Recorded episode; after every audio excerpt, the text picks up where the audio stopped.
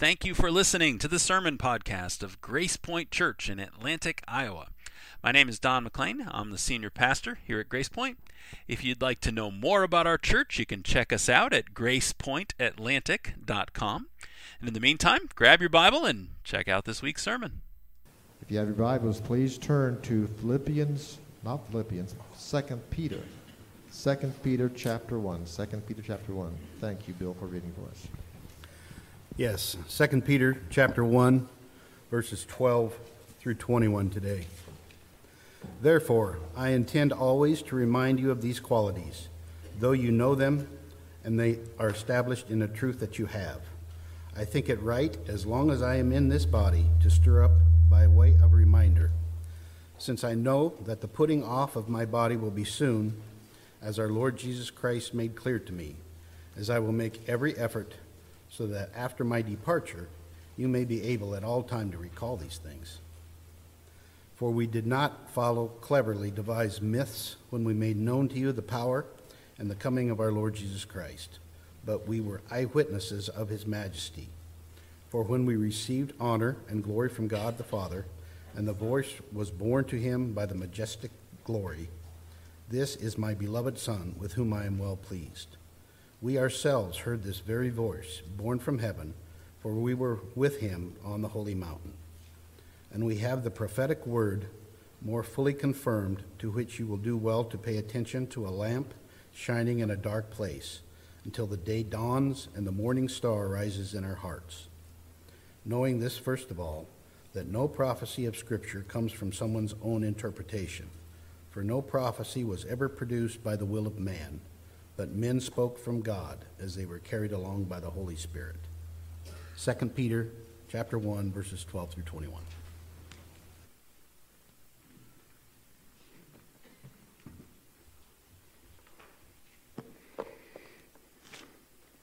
Thanks, Bill. Good morning, everybody. Great to be together. I want to welcome back, though, the ladies from the True Woman Conference. I know we had about a dozen, few more, I think, go out to Indianapolis for a conference, and almost as many were participating in the conference by simulcast here, so you all are all filled up. If you want, you can turn me off, maybe. I don't know. No, you're here, you're back because you want to hear more from the Lord, but I can't wait to hear about some of the things that the Lord did in your time away. We are in that passage you just heard, and so I'm going to just ask for the Lord's help with it, because there's lots of good stuff in there, and then let's get right into it. Heavenly Father, thank you so much for answering our prayers, for watching over us, for guarding our steps, bringing us back this morning, Lord, to worship you, to fellowship together. We praise you and thank you for the gift that it is to be your people, your sons and your daughters, and to gather together and worship you this way. Thank you for the women who are able to travel and participate here locally in the conference. Thank you for mercies on the roads and but far more for the ways you spoke to their hearts and into their lives and equipped them and comforted them and challenged them and encouraged them and everything you had prepared for them this past week. And thank you for how you're working in all of our lives. We'd invite you now, Lord, to speak to us through this passage. One of your 12 wrote this for us, Lord, carried along by your Holy Spirit. Help us to come to it with that kind of a personal openness to hear what you have for us today. Thank you, Lord Jesus. And it's in your great name we pray. Amen.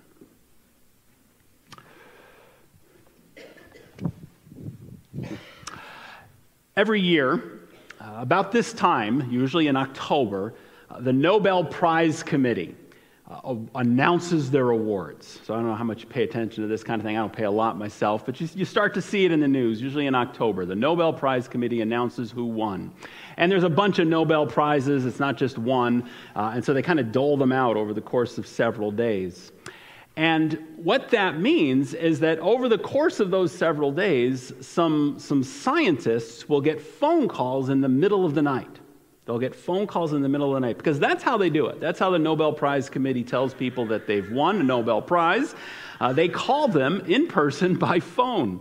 And since the committee is in Switzerland, they make the decisions over there in Switzerland. If you're over here, if you're in the Western Hemisphere, the time all works out such that you're getting a call in the middle of the night if you win a prize to tell you that you won the prize.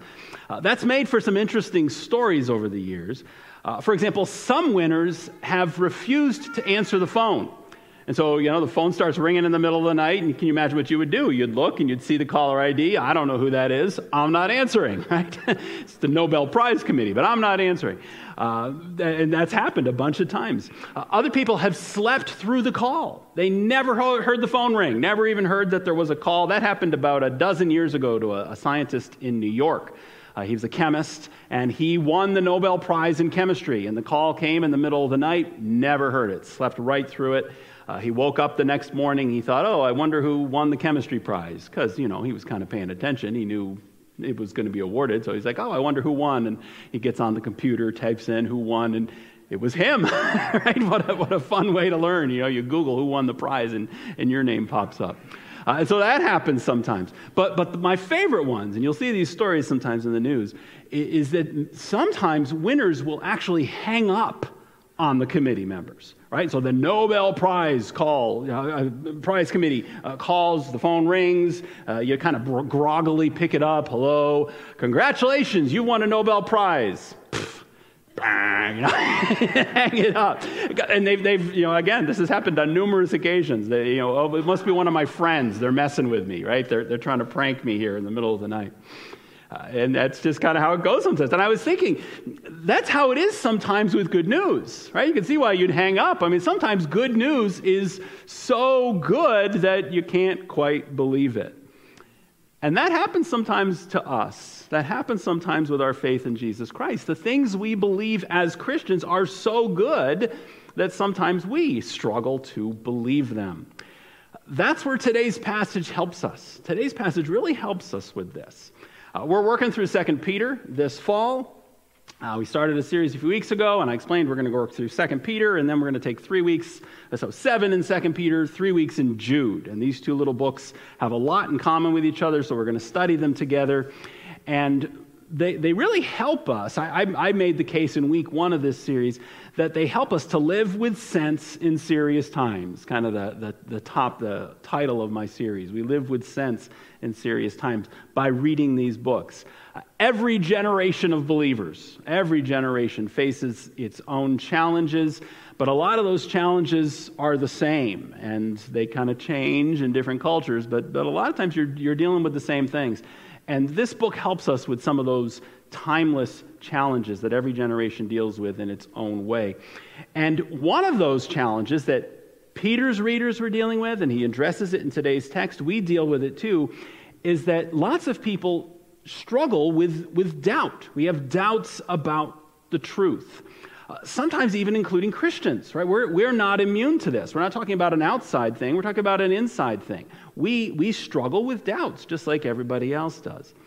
And so in context here, so this is week 3. In the first 2 weeks, we looked at some very important things. There's some really important things that Peter has walked us through that we need to believe, right? And so he talked about our salvation. And that was, you know, week 1, verses 1 through 4. We kind of talked about the grounds of our salvation. Verse 1, we are saved. We have this faith by the righteousness of our God and Savior Jesus Christ. It comes from him. We're saved by grace through faith alone. Right? We're not saved by our own works. We're saved by what Jesus did.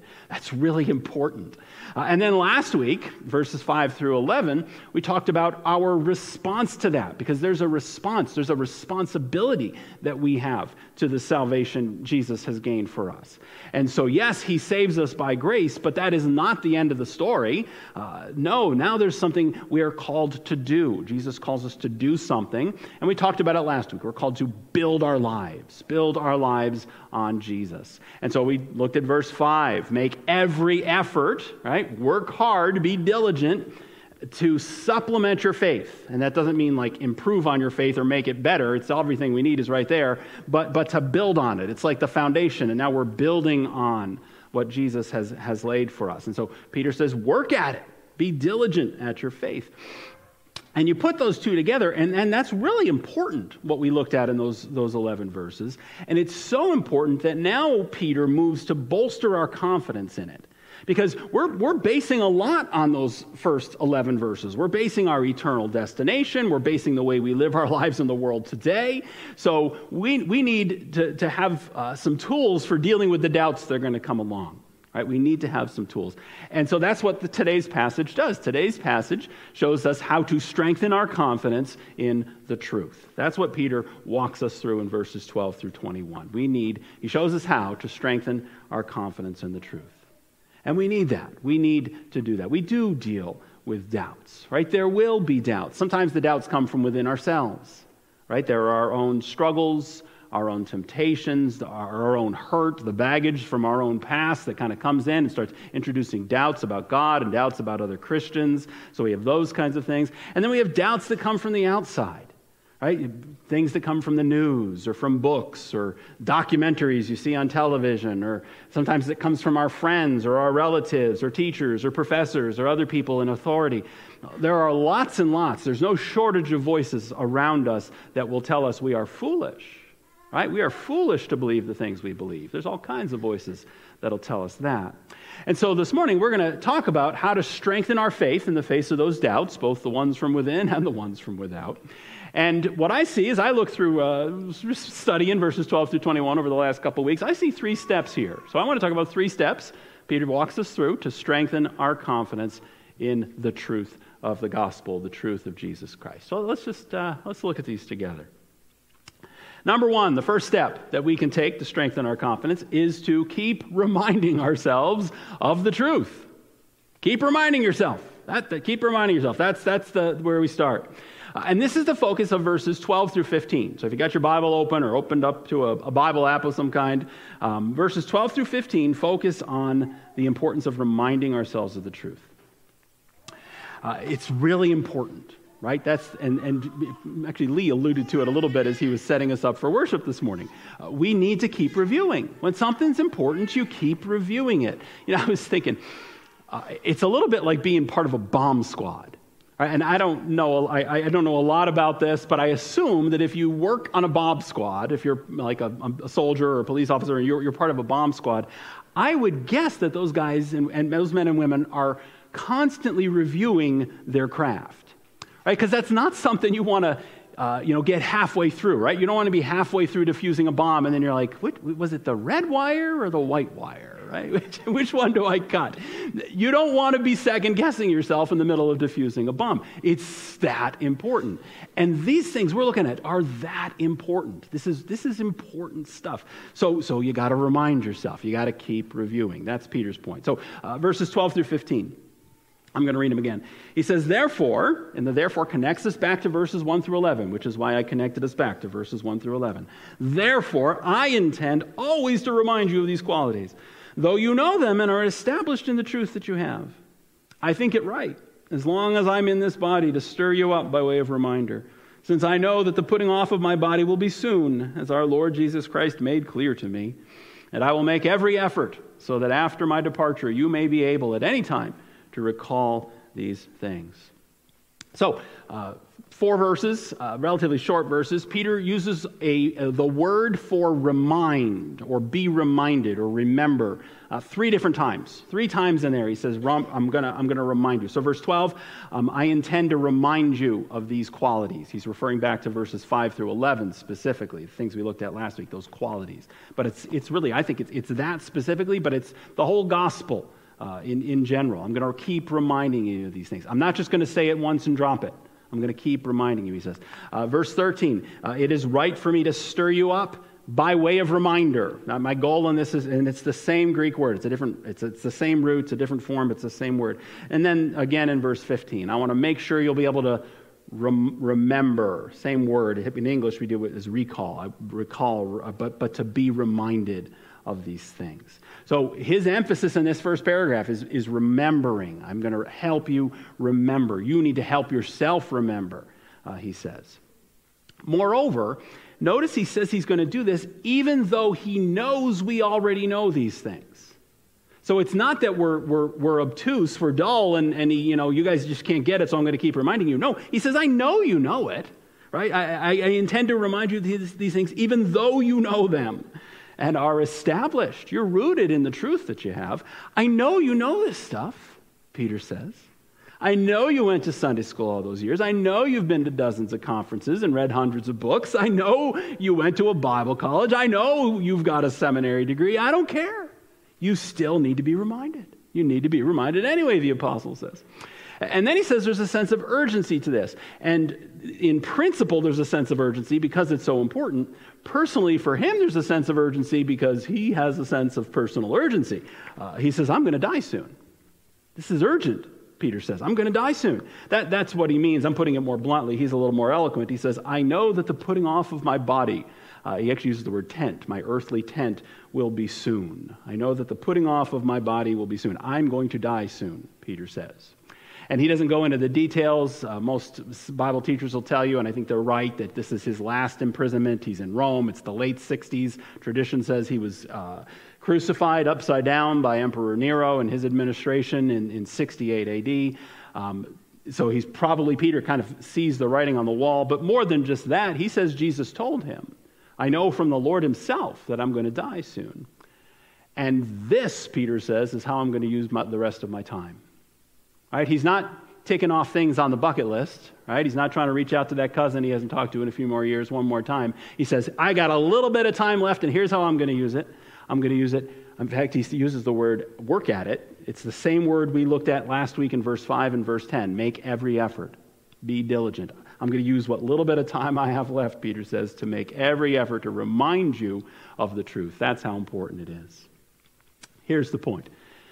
If reminding ourselves of the truth was Peter's priority, if it was that high of a priority for the apostle, for Christians to be reminded, then it ought to be our priority for ourselves. If it's that important, it ought to be that high of a priority for ourselves. We need to keep reminding ourselves of the truth of the gospel. See, the truth is we never outgrow the basics. We do not outgrow the basics. There's no sense in which we kind of move on from the elemental gospel. And that's true with a lot of things, right? It's true with a lot of things that we never outgrow the basics. That's why professional sports teams, even the pros, they have training camps and preseasons and all that kind of stuff. Right? It doesn't matter if your name is Tom Brady or Aaron Judge or LeBron James. Pick your sport. It doesn't matter how good you are. You still need to drill the basics. That's how it works. And it's the same thing for us as Christians. We do not outgrow the basics. We don't leave them behind. And so we need church. We need church. We need the fellowship of believers. We don't outgrow that mutual encouragement. We need to be in God's Word. More on that in a few minutes. It's where all this is going to land. You've read the passage. You know where we're headed. We need God's Word. We need time in prayer, right? Even if it's just a few minutes. But we don't outgrow the need to pray. We need the elemental principles of the gospel, the basics. I've always loved, even in my own sense of call, what Paul says in 1 Corinthians 2. 1 Corinthians 2:2, Paul says to the Corinthians, I resolved to know nothing while I was with you except Jesus Christ and him crucified. I stuck to the basics, Paul says, right? I stuck to the basics. The Corinthians want to dig deep and all these other kind of stuff, and he'll dig deep with them, but he says, look, it's Christ. It's Christ and him crucified. Same is true for us. No matter how long we've walked with Jesus, we still need those basics to keep reminding ourselves of the truth. And that's an important way. It goes back to this. It strengthens our confidence. It keeps us rooted in that which is most important and that which is true. So that's one thing we can do. Keep reminding ourselves. Keep fellowshipping. Keep worshiping. Keep all those things we do to remind ourselves. Number two, the second step we take to build up our confidence is to listen to the reliable witnesses. Listen to reliable witnesses. This is the tack Peter's going to take. And this second point's kind of a transitional point to the third one, but it's an important one. He says, listen to the people who saw it. Listen to the reliable witnesses. That's verses 16 through 18. 16, 17, and 18. He says, for we did not follow cleverly devised myths when we made known to you the power and coming of our Lord Jesus Christ, but we were eyewitnesses of his majesty. For when he received honor and glory from God the Father, and the voice was borne to him by the majestic glory, this is my beloved Son with whom I am well pleased, we ourselves heard this very voice born from heaven. For we were with him. We were with him on the holy mountain. This is one of the most personal parts of this letter for Peter. He says, listen, I'm not making it up. Right? And lest anybody accuse him of making stuff up, Peter says, we're not making this stuff up. It's not, some translations will say fables. This one says myths. That's the word here is myths. We did not follow cleverly devised myths or stories, he says. That's not what we gave you when we told you about Jesus. The ancient world was filled with myths. They loved stories, right? The ancient peoples loved stories. That was the world Peter lived in. He lived in that Mediterranean world that was saturated. The Roman Empire was saturated with those Greco-Roman mythology, we'll say sometimes. Stories about the gods and powers and how things happened and heroes and all this kind of stuff. And they're really great stories. Right? I mean, not everybody loves this kind of stuff, but a lot of people do still today, read, the Iliad and the Odyssey and all those different kinds of things, right? Stories about gods and power and magic. We have stories. We have our own stories today. We're still making modern day myths, you could call them. We have stories just like they did. Iron Man, Spider-Man, Wonder Woman, Black Panther, Captain America. Gandalf, Aragorn, Frodo, it could go on and on and on. They're great stories, wonderful stories filled with power and magic and heroes and gods and all that kind of stuff. But they're just stories. They're just stories, ancient and modern alike. They didn't really happen. And this is the distinction Peter wants us to understand in our hearts of hearts. I'm not just giving you stories, Peter says. It's not just stories. We're giving you the truth. It's not just great stories. See, the Romans knew that a lot of that stuff that they would read wasn't really real. Did Zeus really do this or that? Shrug, maybe he did, maybe he didn't, maybe. They were just stories. Peter says, this isn't just stories. This is the truth. And then he goes on, so he kind of stakes out that ground. We're giving you things that really happened, the truth. And then he says, here's why you can trust me on that. Right, here's why you can trust me on this, he says. You can trust me because we were eyewitnesses. He actually uses the plural because he's wrapping the other apostles in with himself. He says, we saw it. The stuff we told you about Jesus, we were eyewitnesses of his majesty. We were with him. We were with him, verse 18. We were with him on the holy mountain. This isn't a story we heard from this guy, passed down for 500 years. We were there, Peter says. He's actually talking about something specific, and I'm going to actually read the text. He's talking about the transfiguration. Right, so the transfiguration of Jesus, the transfiguration is, and it's when he was transfigured. It's a word, it's a special word. It's such a special event. We have a special word to describe it. He was transfigured on the mountain. We're not 100% sure which mountain it even was, but he was transfigured. And it's recorded in the Gospels. All four of them actually mention it. Three of them tell the story outright. And it's, I'm going to read Matthew's version. So you could turn or you could just listen. Matthew 17. And I want to read to you verses 1 through 8. Just listen to Matthew's description. Probably got firsthand from Peter afterwards, Peter, James, and John. Let me read it to you. Here's how Matthew describes it. He says, after 6 days, Jesus took with him Peter and James and John, his brother, James's brother, and led them up a high mountain by themselves. And he was transfigured before them, and his face shone like the sun, and his clothes became white as light. And behold, there appeared to them Moses and Elijah talking with him. And Peter said to Jesus, Lord, it is good that we are here. If you wish, I will make 3 tents here, one for you and one for Moses and one for Elijah. He was still speaking when, behold, a bright cloud overshadowed them, and a voice from the cloud said, this is my beloved Son, with whom I am well pleased. Listen to him. When the disciples heard this, they fell on their faces and were terrified. But Jesus came and touched them, saying, rise and have no fear.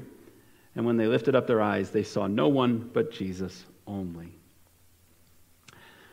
Sometimes we downplay the transfiguration. It doesn't get a lot of press, that text that I just read. After all, it's just one story and a whole bunch of awesome stories, right? There's some really awesome miracles. A lot of them we kind of identify with more, calming the storm on the sea. A lot of people love that one. But we don't give a lot of attention all the time to the transfiguration. It's interesting then that Peter, here in our letter, back to 2 Peter, Peter seems to see it as one of the most important events from the life of Jesus. Because this is the one he zeroes in on. Right? And I think he's using it. It represents the whole life of Jesus. He's clearly talking about his own eyewitness status of everything Jesus did. But he zeroes in on this transfiguration one. And the reason it's so important, the reason the transfiguration is so important, is that in that miracle, Jesus allowed his true glory to be revealed. Right? And so it's like the veil was pulled back for only a brief glimpse. It was just, apparently it only lasted a few minutes. But God, it's a true miracle. He opens up the heavens so that they can see who Jesus really is, who he is. And so they see his majestic glory, Peter says. And they didn't just see it, they heard it. We heard. So again, you might feel some echoes here of stuff we looked at last winter when we started First John, because John did some of the same sort of stuff. Remember, it was in First John chapter 1. We saw, we heard, we touched. Peter's doing some of that same sort of stuff here. And so Peter says, we saw him on the mountain, but we also heard. We heard a voice. What voice? God's voice. Peter says, God the Father spoke on that mountain. And he didn't just say, yo, right? He didn't just kind of, make a, boo or something from heaven, or like some old, I don't know if any Monty Python fans from years past, where they don't do those goofy God talking from the skies. No, God didn't just say, yo, from heaven. He audibly and powerfully endorsed Jesus. This is my beloved Son. With him I am well pleased. I heard him say it, Peter says. So you actually have two reliable witnesses there in verses 16, 17, and 18. Peter's pointing us to two reliable witnesses. He's pointing to himself and the other apostles, and he's pointing to God. God says that Jesus is who he says he is, right? So we have these two sets of witnesses, and they both testify to the truth about Jesus. He's not just a man. He's not just a historical figure. He's not just a prophet. He's not just a moral teacher. He was and is the majestic, glorious, beloved Son of God. God himself, the second person of the eternal Trinity. That, Peter says, is what we saw and what we heard. Now, we haven't, right? You and I have not seen that. We have not heard that. We've not seen what Peter saw, so we've got the witness here, right? But we haven't seen what he saw. We haven't heard what he heard. But what we have is his testimony, right? We have Peter's testimony. And that's his point. He's saying this to his readers 2,000 years ago, and that comes right down to you and me. Here we are. We're still reading it. And he says, you've got my word for it. I vouch for it, Peter says. Now, if you're sitting here thinking that's not good enough, think about it for a minute. We actually accept a lot of things on the basis of that. Right? We actually accept the truthfulness of a lot of things based on the testimony of a reliable witness. Right? So I don't know if, I'm not saying this is the only piece of evidence we have, but this is a powerful one, more powerful than we tend to give it credence for, the testimony of this reliable witness named Peter. Let me try this. Let me think about it this way. I would guess that in a group this size, that at least some of you have been to Paris. Not Paris, Illinois, Paris, France. I would guess that at least some of you have been across the ocean over there in Europe. You've visited Paris, France. I have not. I've never been to France. I've never been to Paris. I've never been there. But I believe in Paris. Right? I believe in Paris. I believe it's a real place. It's there. It's not just something they made up for movies to, for romantic settings and that kind of thing. And why do I believe in Paris, France? Well, I believe because there's evidence, right? There's historical counts, right? I can read in history books about things that have happened in Paris, and it's been around this long, and these things have happened there. I can look at pictures, right? I can look at pictures that purport to have been taken in Paris, France. And I suppose I could go all conspiratorial and say, they just made it up, right? There is no, they just made up pictures of Paris. Maybe it's all a big conspiracy. But the most convincing evidence is when the two or three or four, however many of you have been to Paris, come up to me afterwards and say, yeah, it's real. I've been there. It's not just a picture. I've stood at the base of the Eiffel Tower. I've looked up. There it is. It's amazing, right? I've been there. I've walked in the Louvre. It was really crowded. I couldn't see anything, but I've been there, right? I've been there. And so I already believe in this place. But then you come to me and you tell me, yeah, you've been there. And maybe if none of you have been there, I've got a good friend in New York who grew up in France, and so he's French, so I know he can verify for me. But you come to me and you say, I've been there, I've seen it. That strengthens my confidence in the thing that I already believe. Right? So you're not trying to persuade me Paris exists and I don't believe it. You're strengthening what I already know, what I already believe. That's the function of Peter's testimony here. That's what he's saying. Now, there is a difference. I realize my analogy breaks down. The difference is you and I cannot talk to Peter. Peter's gone on to heaven now, right? Peter's been gone for almost 2,000 years. So we can't talk to Peter, and that's where step number 3 comes in. Right? Like I told you a few minutes ago, step number 2 is kind of transitional because it gets us right into number 3. What's the other thing we do to strengthen our confidence in the truth? We pay close attention. We pay close attention to the Word of God. It's a good thing I told you a few minutes ago that we have to keep reminding ourselves of the basics, because I say this all the time, and we actually did a sermon on this 3 weeks ago.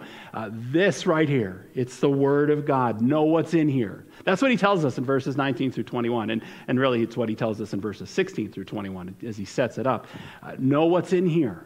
Read it, study it, memorize it, meditate on it. Most of all, do what it says. Don't just be an expert in it. Live it out. Do what it says. That's one of the best things we can do to strengthen our confidence. Our confidence in the truth. That's verses 19 through 21. Starting with verse 19 here. He says, "And we have the prophetic word more fully confirmed, to which you will do well to pay attention, as to a lamp shining in a dark place, until the day dawns and the morning star rises in your hearts." I'll stop there for a minute. We'll catch the rest in a moment. When Peter says the prophetic word, he's talking, so let's dig into his terms here. He says, you have the prophetic word, right? We have the prophetic word. What he's talking about most immediately is the Old Testament, right? So in its most immediate context, if you and I were reading the original version of this letter, it was being read aloud in our churches and 67 AD or whatever it was, as we were reading this letter, most immediately we would think about the Old Testament. And that's why that term he uses, the prophetic word. The Old Testament comes to us from the prophets. Moses, the law, the prophets, and the writings, the wisdom literature, they would broadly describe that as being written by the prophets.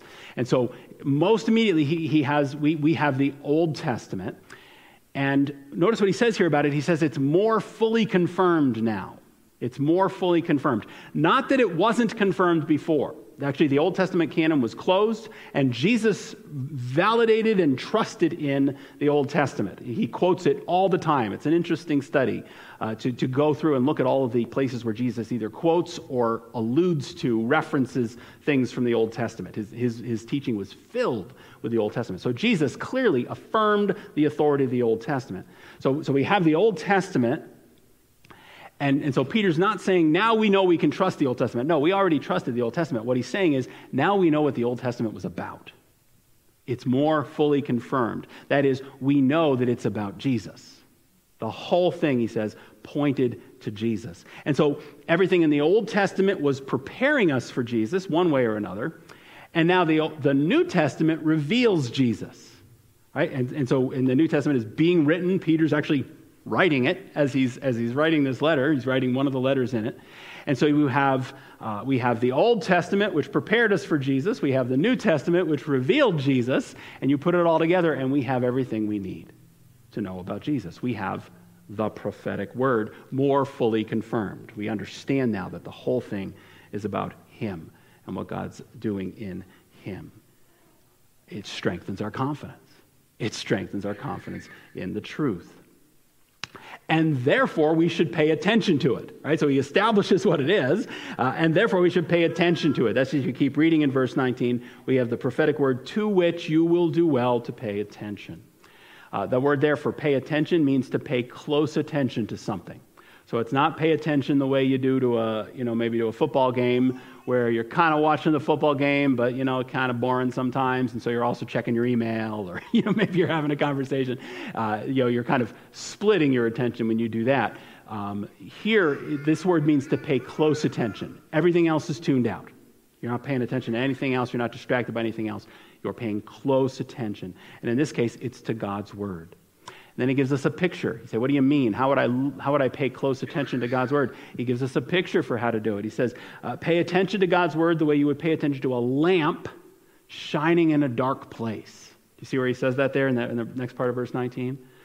It's like a lamp in a dark place. So imagine you walk into a dark room, and you've never been in this room before, and it's pitch dark, and you don't know what's in there. You don't know how big it is. You don't know if there's other people in there, and they're just being quiet because it's a surprise party or something. You don't know if there's furniture in the way. You don't know anything. All you know is you need to get through this room to the other side, because the place you want to go is on the other side of the room. So you walk into this room. It's pitch dark. It's a dark room. You don't know where the light switches are, or even if there are any. What are you going to do? Well, you're kind of worried. You're a little panicky. What am I going to do? Oh, but then you remember that you've got your phone in your pocket. And you've got one of those phones that lights up, and it's got a little flashlight on it. So you take out your phone, and you do the swishes and the swipes, and you find the little flashlight app, and you tap the little app, and voila. Now you've got light. And now you can see. You can't see great. Those lights aren't usually super. But now you can see. You have a little bit of light. Now, you have your little bit of light. You have to get through this pitch dark room. Are you going to shine the light back here and go this way? No, you're going to put the light out in front of where you're going, and you're going to pay close attention to what that light is revealing. You're not looking off into the darkness. You're looking at what the light is showing you. You're going to pay close attention to the light in the dark place. That's what we're supposed to do, Peter says, with God's word. Pay close attention to it. Probably reminds you of Psalm 119, doesn't it? Psalm 119, verse 105. Your word is a lamp to my feet and a light for my path. Such a beautiful description. God's word is the light by which we find our way. You know, how do we live with sense in sensible times, in senseless times? We live with sense by paying attention to the light, right? His word is the light by which we find our way. It's a lamp shining in a dark place. He also tells us how long. Right, so Peter packs a lot into this verse 19. He tells us how to pay attention to it, pay attention to God's word closely. He also tells us duration. How long should we keep paying attention to God's word? It goes a little bit back to the reviewing stuff. Do we just do it for a few weeks until we got it down? No, we do it until Jesus comes back. That's his description. Until the day dawns and the morning star rises in your hearts. I won't take a lot of time to explain why, but I believe he's talking there. That is biblical language, two different biblical pictures for the return of Christ. The day of Christ's return, morning star. You'll see Jesus called the morning star in the book of Revelation.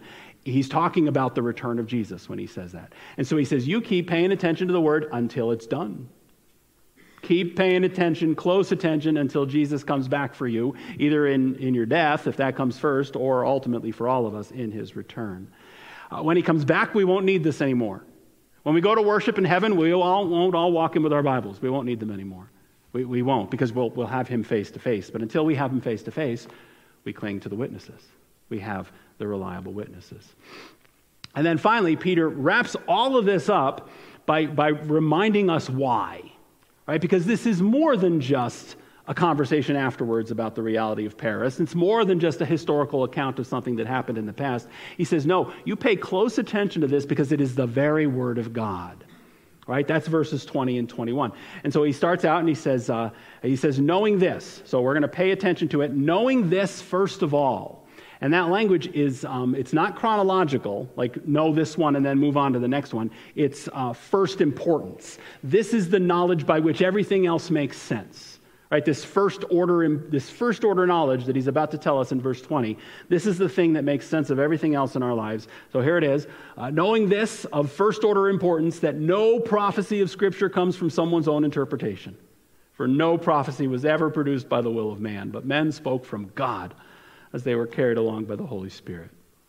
So he kind of goes back to verse 16. Right, verse 16 where he said, hey, listen, I'm not making this up. Now he says, none of us are making this up. None of the scripture writers are making this up. Anything that is scripture now, it's not a man's own interpretation, it's from God. Peter stakes that out. Men spoke from God as they were carried along by the Holy Spirit.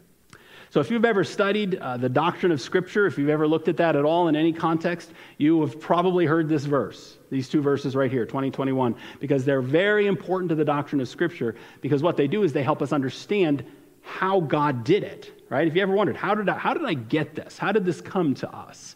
Did God sit down and kind of like possess them? Or did he like kind of grab their hand and kind of make them write things they didn't necessarily want to write otherwise? Was it like that, almost kind of a robotic sort of a thing? No, Peter tells us, no, that's not how it worked. They were writing, they were doing their stuff, they were writing, and the Holy Spirit was carrying them along. And so you get the differences in the books, right? You read someone like Paul, you know, read Romans, then go read a couple of chapters in Ezekiel. Right? Those are two very different writers, right, with two very different approaches. But it's all God's truth. Why? Because it's the same Holy Spirit. It's the one Holy Spirit carrying them along. I really like how John Stott put it. I was going to share this with you. He puts it so succinctly and so well. John Stott wrote, God spoke his words through their words in such a way that their words were simultaneously his. And as a result, what they say, God says. One more time. God spoke his words through their words in such a way that their words were simultaneously his. And as a result, what they say, God says. That's why we should pay close attention to the Bible. The Bible is God's word. After Jesus rose from the dead, back, you know, He rose from the dead on that first, what we now call Easter Sunday. He began to appear to his followers, right? Especially those apostles. He appeared to them on a couple of different occasions. And when they see him, they believe. We're told that repeatedly. They saw him and they believed. They saw him and they believed. In one of those encounters, Jesus said something to one of those apostles who saw him and believed. It was to Thomas. And I've always loved this little passage personally. It's John 20, verse 29. Because you remember, Thomas struggled.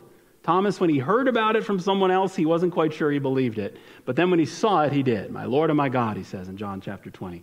And then Jesus says to Thomas, he says, because you have seen me, you have believed. But blessed are those who have not seen and yet believe. Blessed are those who have not seen and yet believe. John 20, 29. That's us. Jesus is seeing there what Peter's going to write about and what we're going to experience today. That's us. We have not seen Jesus with our own eyes. We have not heard God's voice with our own ears. Someday you will, right? Someday we will, but we haven't yet. But we are still confident. We are still confident in the meantime, and the reason is right here. It's right here. The reason is right here. We have the Word of God. And this is where God's Word, where His Holy Spirit carried along and sustained and verified and confirmed, this is where we have the witnesses.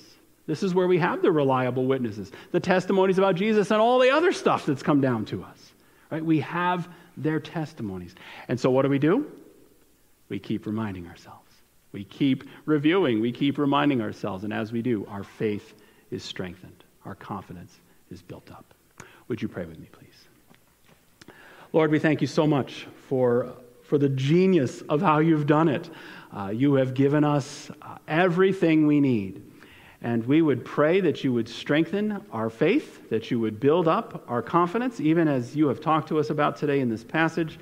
Help us to be faithful to the things that reinforce that. Some of this goes back to those qualities we talked about last week, that perseverance and that self-control, just that discipline of growing in knowledge and all those things we talked about. And we just thank you that you're doing that. Help us to be faithful. Help me to be faithful, Lord. Help every single one of us to keep looking to you, the author and finisher of our faith. Send us out with your blessing this week. Help us to live this out in word and in truth. In Christ's name we pray. Amen.